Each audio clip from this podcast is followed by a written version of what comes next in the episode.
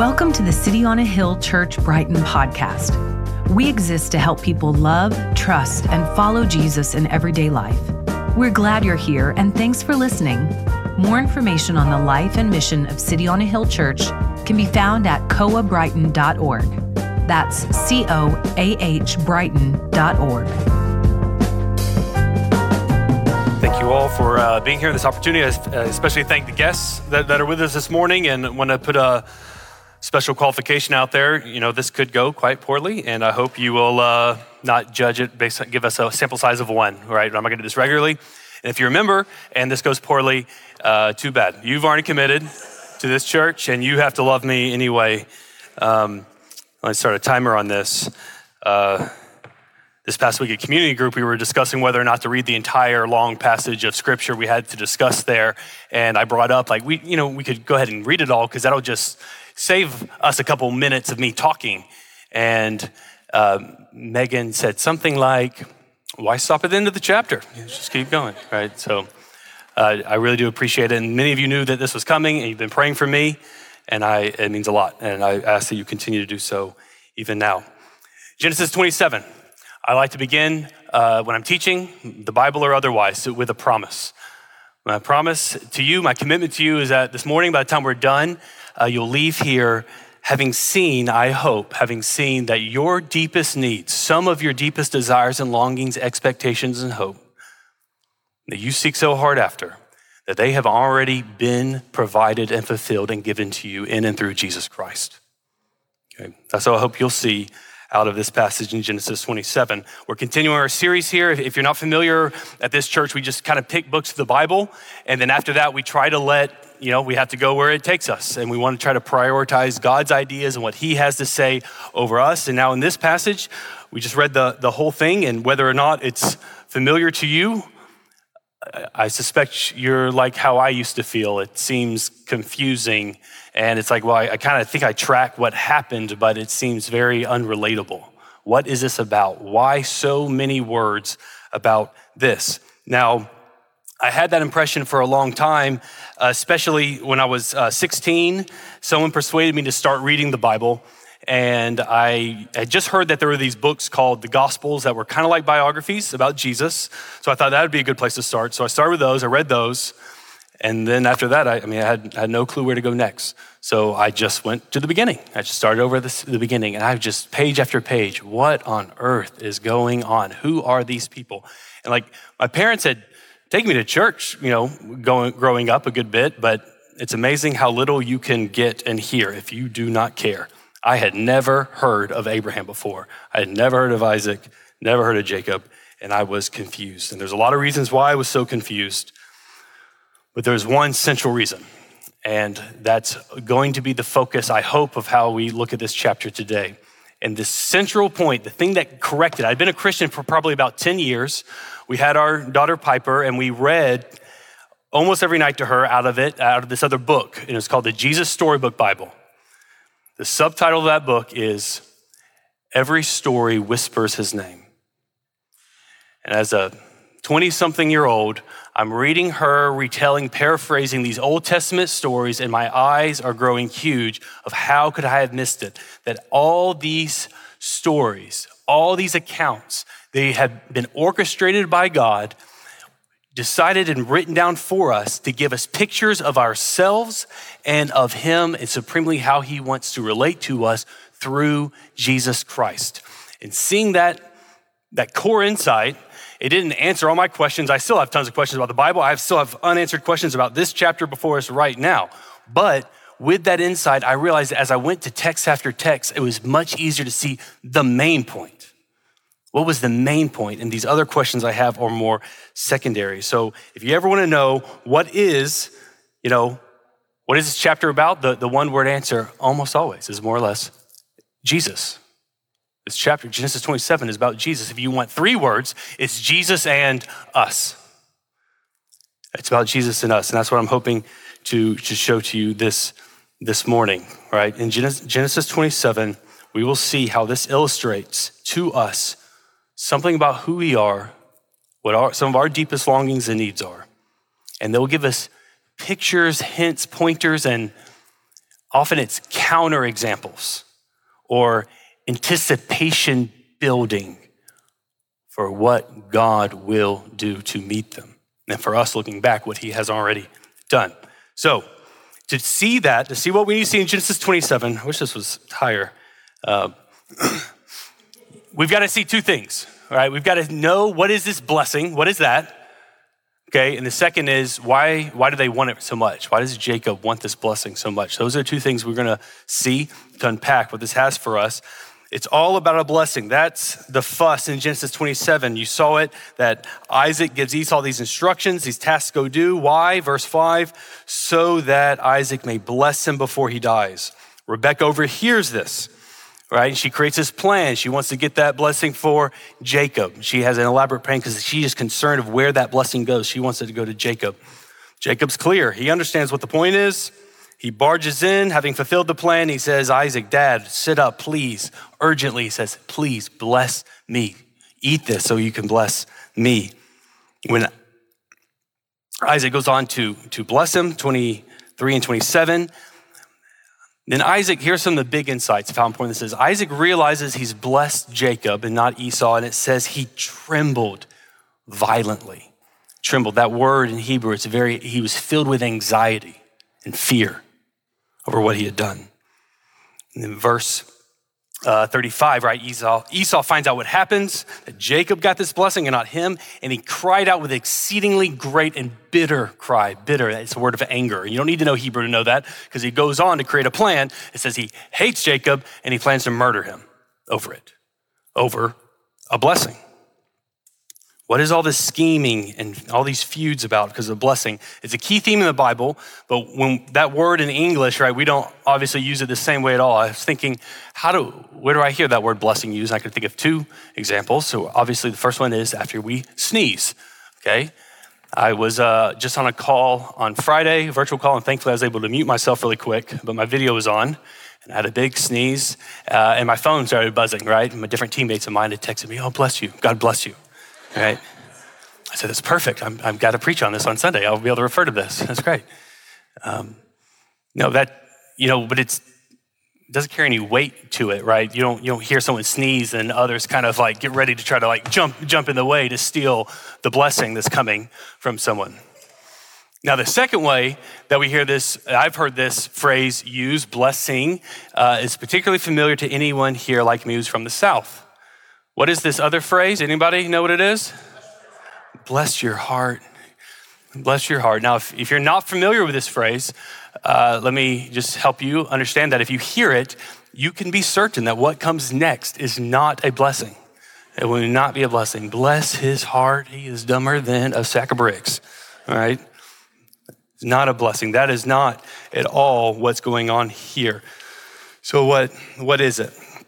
I'll point out to you about four characteristics of a blessing as you see this used over and over again in the Old Testament. Four main things. One is almost always there's some kind of material well being being promised, okay?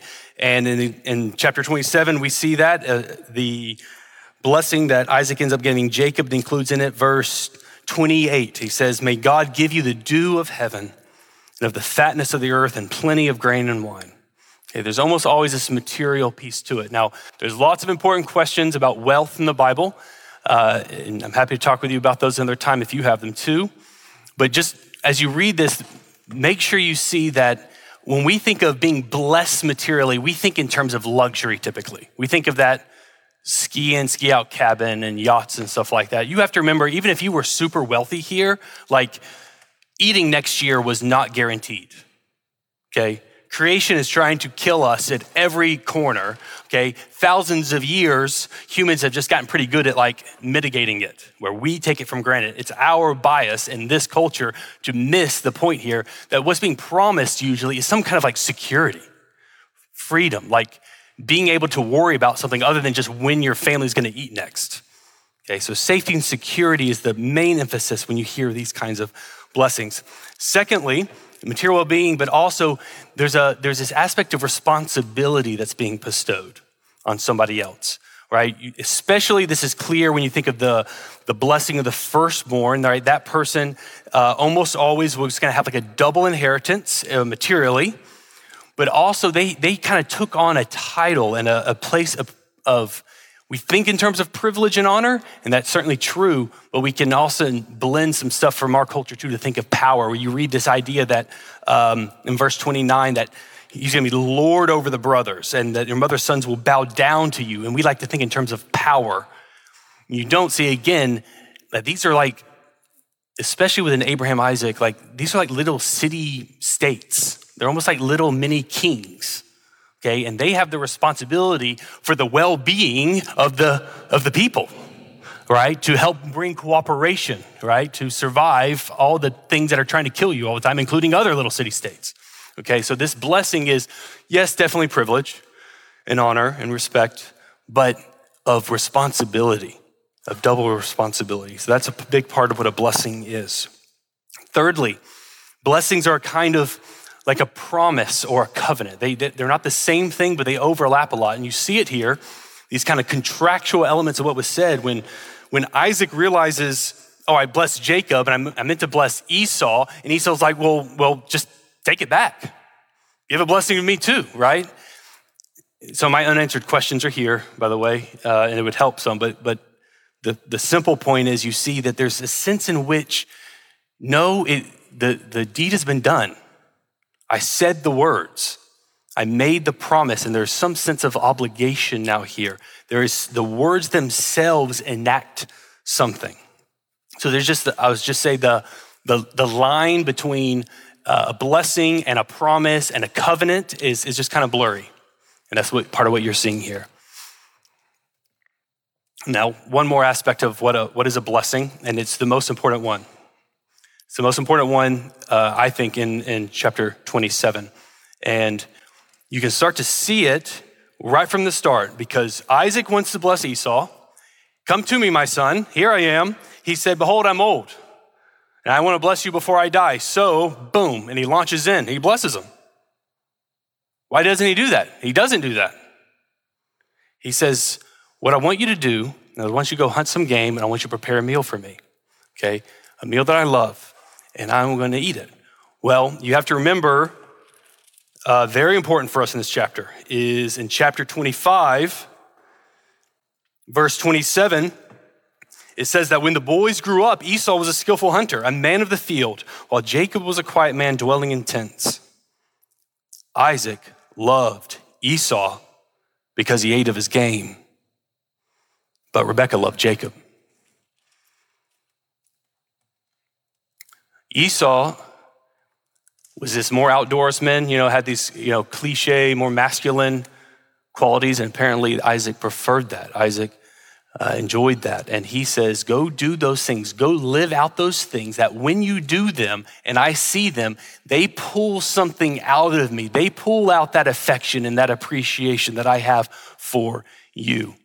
The key words here in 27, it says three times, it says, that my soul may bless you. My soul, all of me, my life may bless you. Friends, the most important aspect of a blessing is that a, is to think of a blessing, it is a declaration of appreciation from the heart for someone, from someone that matters. Okay, that blessing is an overflow of appreciation for someone put into words to someone else from someone that matters. That's what Isaac is uh, wanting to do for Esau, to f- sincerely feel again the reasons why I'm so proud that he's my son. And out of that, that that's where the real blessing comes from. Okay. Now we may not call that someone blessing us, but we can think of things like that that we would want, right? I, I, can think of people like that I'd want in my life, right? You can, maybe some of you work at these big companies and there's uh, some, some famous and well respected executives there.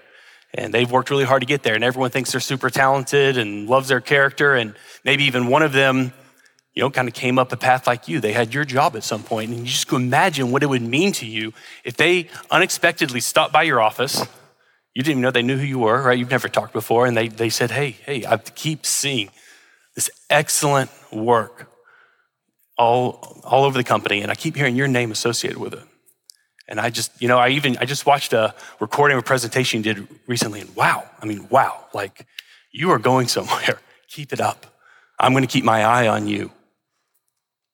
Okay, or maybe you're whatever, an academic or you're an artist of some kind, and you can think of that world renowned person in your field, your discipline, and they they come to one of your papers, right? And they hear you present, or they come to one of your performances and they watch you. And as soon as you're done, they make a beeline for you and they go, That's incredible. That's incredible. You are going to take my spot one day. And I'm glad to know that. I'm glad to know you. That's a blessing. The words themselves almost have a, have a power to them, and it comes from who they are, who this person is, and the sincerity in their voice. And that's a huge aspect of what these brothers are fighting over. So, why does Jacob want this blessing? It should be a little bit implicit from what we just said, but let's make it explicit, right? Because it would be easy, be really easy to say, well, Jacob wants this blessing because he's a cheat. He's selfish. That's what his, his name means, right? His name literally means to grab by the heel, and apparently it's some kind of idiom for he's a cheater, right? I'm willing to pull someone backwards to get me forward. Okay? It'd be really easy to say, he wants this because of that material well being. He wants that privilege of the firstborn and the status.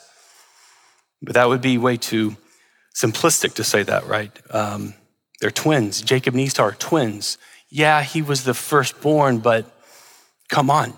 And it says from the beginning that Esau was preferred. Isaac loved Esau. And then even after, one, Rebecca has this word from the Lord in chapter 25 that apparently that the, the older is going to serve the younger. And you get this idea that this blessing, this, this special line of Abraham to Isaac, not Ishmael, Isaac, it's going to go to not Esau, it's going to go to Jacob.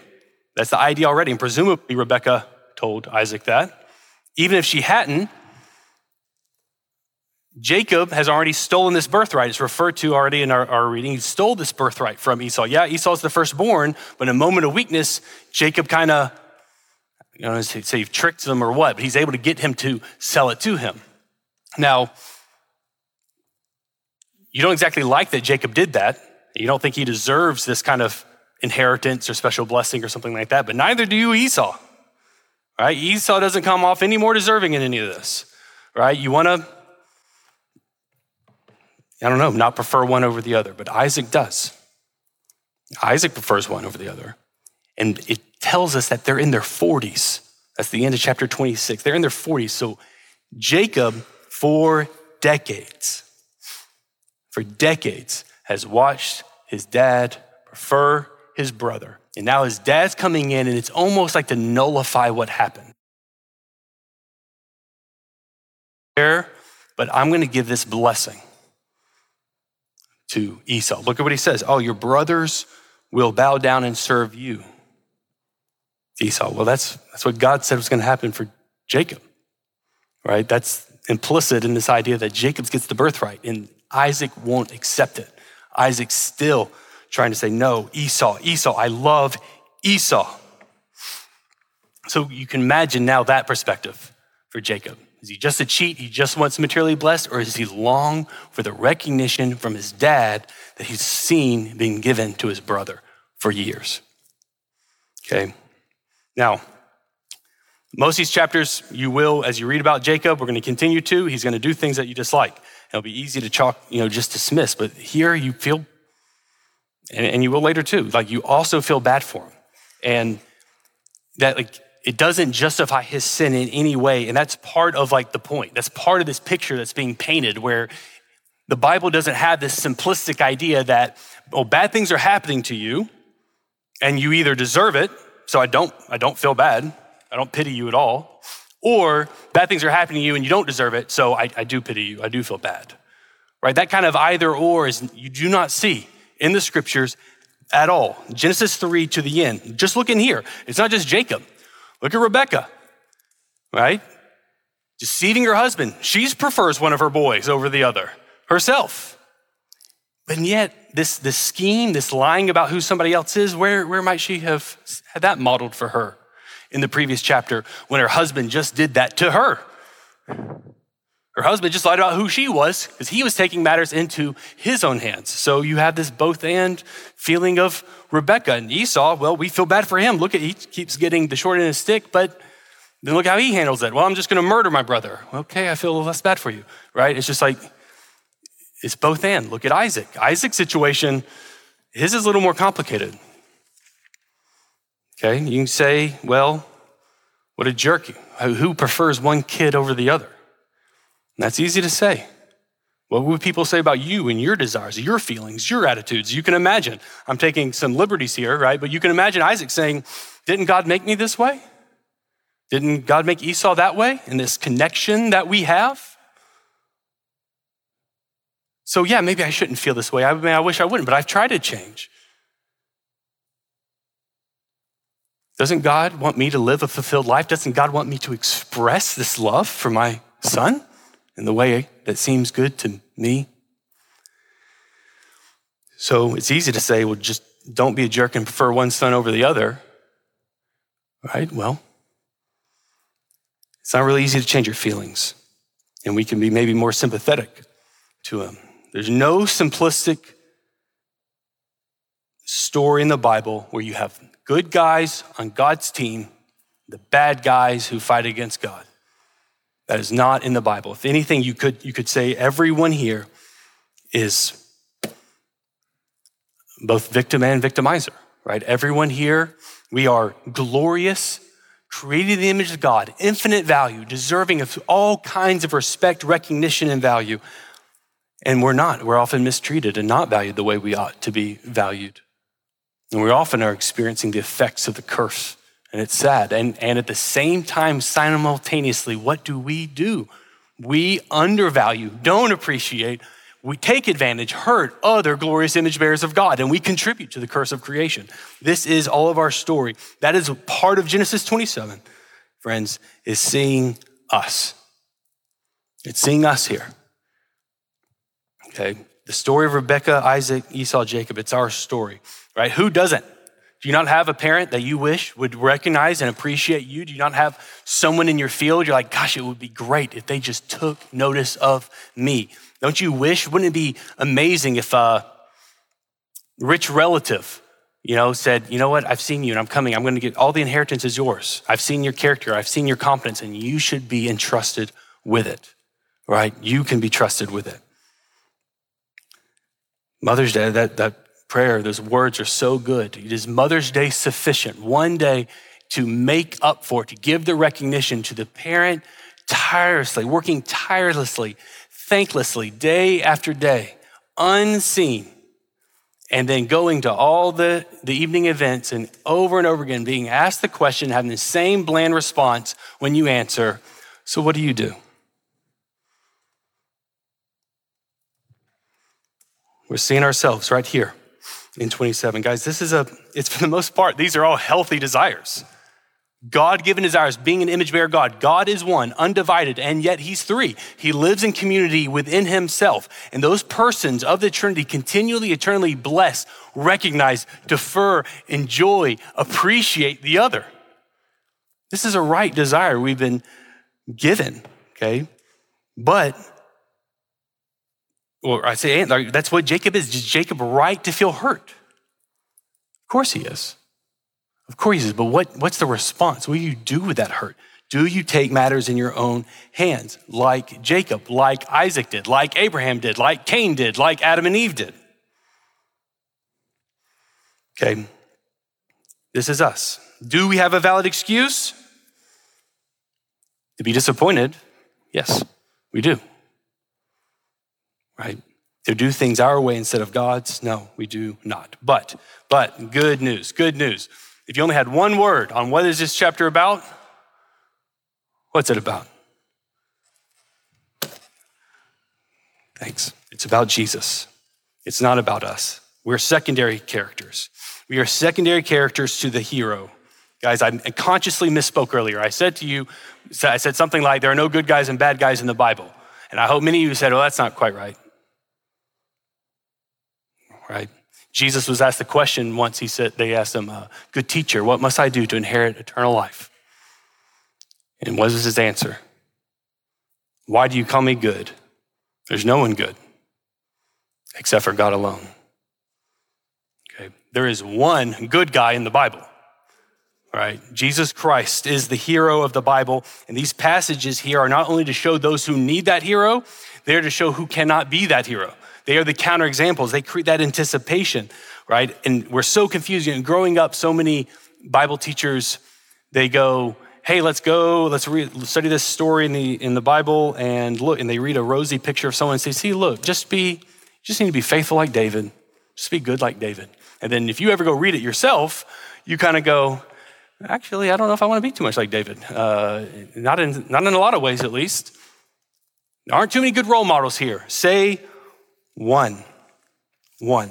And that is part of the point. So many things I was so confused about, whether it's the people and going, wow, the, the good guys don't seem so good. That's what I thought I was supposed to be reading about. Or some of the other, you know, this is a footnote, but like some of the other weird stuff, these weird ceremonial laws or these sacrificial systems and stuff, they're all the same thing. They are meant to be pointers, windows, shadows, analogies, anticipation building for what God is going to do in Jesus Christ. Can I show you some in Genesis 27? Doesn't matter if you said no. Okay, it's gonna do. It's gonna do it anyways. Okay, friends, look in. You know the story. We just read it. Friends, Jesus Christ, He is the true and He is the better firstborn Son. Colossians said He's the firstborn of all creation. Not in the sense that he once didn't exist and then came into existence. That's a classic misunderstanding of Mormons, Jehovah's Witnesses. No, he's talking about his position of authority and responsibility that he is the one whom the Father sees and overflows in delight in. Remember the baptism of Jesus? This is my beloved Son with whom I am well pleased. He is the one with the position of responsibility and authority. Remember the transfiguration? This is my Son. Listen to him. Jesus is the true and firstborn son. That's part of what we're supposed to be seeing parallels to here in Genesis 27. Secondly, Jesus is the true and better Rebecca. She has, she has a plan. There's someone she loves, and she wants to ensure that he gets the blessing. So he has a plan and he executes on it, but he's better. She, she risks maybe taking on a curse. Jesus guarantees he steps in front of a curse for us on our behalf. He's the true and better Rebecca, but not only that, he's the true and better Jacob. You got to see, right? Like Isaac's preference of a child uh, and, and not wanting to bless one, wanting to bless the other, like that was sinful. Not so with God the Father in our, in our situation, right? We don't deserve a blessing. We don't deserve to be appreciated by God. We haven't pursued God. We're interested in so many things in this world, so much more than we're interested in God. We don't deserve the blessing. We deserve a curse to be cut off from the Father, to be away from that safety and security, that satisfaction. But, but, but, but, Jesus is the, he's the anti Jacob. He's the opposite of Jacob. Jacob dresses himself up as the deserving one to steal a blessing. Jesus dresses himself up as the undeserving one to steal a curse. Right? Galatians 3 says, Christ Jesus redeemed us from the curse of the law by becoming a curse for us. As is written, curses everyone who is hung on a tree. Uh, on that tree, Jesus quotes Psalm 22 1. He says, My God, my God, why have you forsaken me? Forsaken me, cut off from the Father Someone pointed out to me that's the only time in the Bible that Jesus addresses God and doesn't say, Father. He has taken on the place of estrangement from the Father, away from the blessing of the Father. He is the true and better Jacob. Fourthly, Jesus is the true and better Esau. We need some new clothes. We need a new aroma, but not of the outdoors, not of beef stew.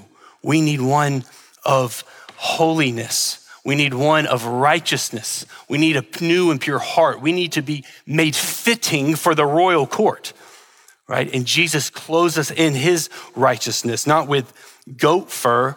How hairy must Esau have been for that to have worked, right? No, he clothes us in purity and spotlessness. Second Corinthians talks about the, uh, the aroma of Christ that Christians carry with them wherever they go. Right? Jesus is the true and better Esau. And friends, Jesus, lastly, he is the true and he is the better Isaac. He is the one who has a blessing to offer. We didn't, I wanted to give a much longer background here of, of Genesis to really get what a blessing was and what was going on. We couldn't do it. So we missed out on Genesis 12, this pivotal promise given to Abraham that, that Abraham and his descendants would be blessed, and, and through Abraham's offspring, all the families of the earth would be blessed too. Well, who is that offspring? Isaac? Jacob? Moses? David? The prophets? No. The end of, I didn't read the end of the Galatians passage. He says that Christ Jesus, he redeemed us from the curse of the law by becoming a curse for us so that in Christ Jesus, the blessing of Abraham might come to the Gentiles, might come to all the families of the earth. Jesus is the one, because he's the better Rebecca and the better Esau and the better Isaac, the true one, because of that, we get God who's able to look at us and say, in our modern vernacular, we would say, He's proud of us not in and of ourselves, not because we worked and did the things all that we were supposed to do so that he would love us. No, we get to go to him and we get the blessing of the Father. Friends, think of the people that you most admire in this life and you wish would see you. Guys, these are healthy secondary blessings that you can enjoy if you get them, and you can be disappointed if you do not. But the definition of repentance is almost, but you cannot obsess over them. You cannot think, I must have that or I will not be able to live. I cannot be satisfied if I don't blank, if I don't get blank, if I don't have blank. That is the definition of an idol. The definition of repentance saying, no, God is that the one with the blessing. The blessing is Himself. Being in relationship with Him is what He's offering us, and He's given it all in Jesus Christ. And those, those paths that you are working so hard down, guys, they are worn. They have been traveled by millions of humans. That career path, I want the relationship path, the ministry path, it is worn, and people are shouting back, There's nothing here. There's nothing at the end of this path. At least not when you try to put your all in it. Okay? Jesus Christ is offering you Himself, God Himself. He knows what you were made for, He knows what is satisfying. And He says, Come free. It is free. You don't have to work for it. I worked for it, I did it for you. I did the hunting. I prepared the meal. I did that. He's asking you to come and enjoy and rest in the blessing of God. Because of him, he will look at you and say, I love you. I love you. Rest in me. So I'll stop there, guys. Let me pray for us.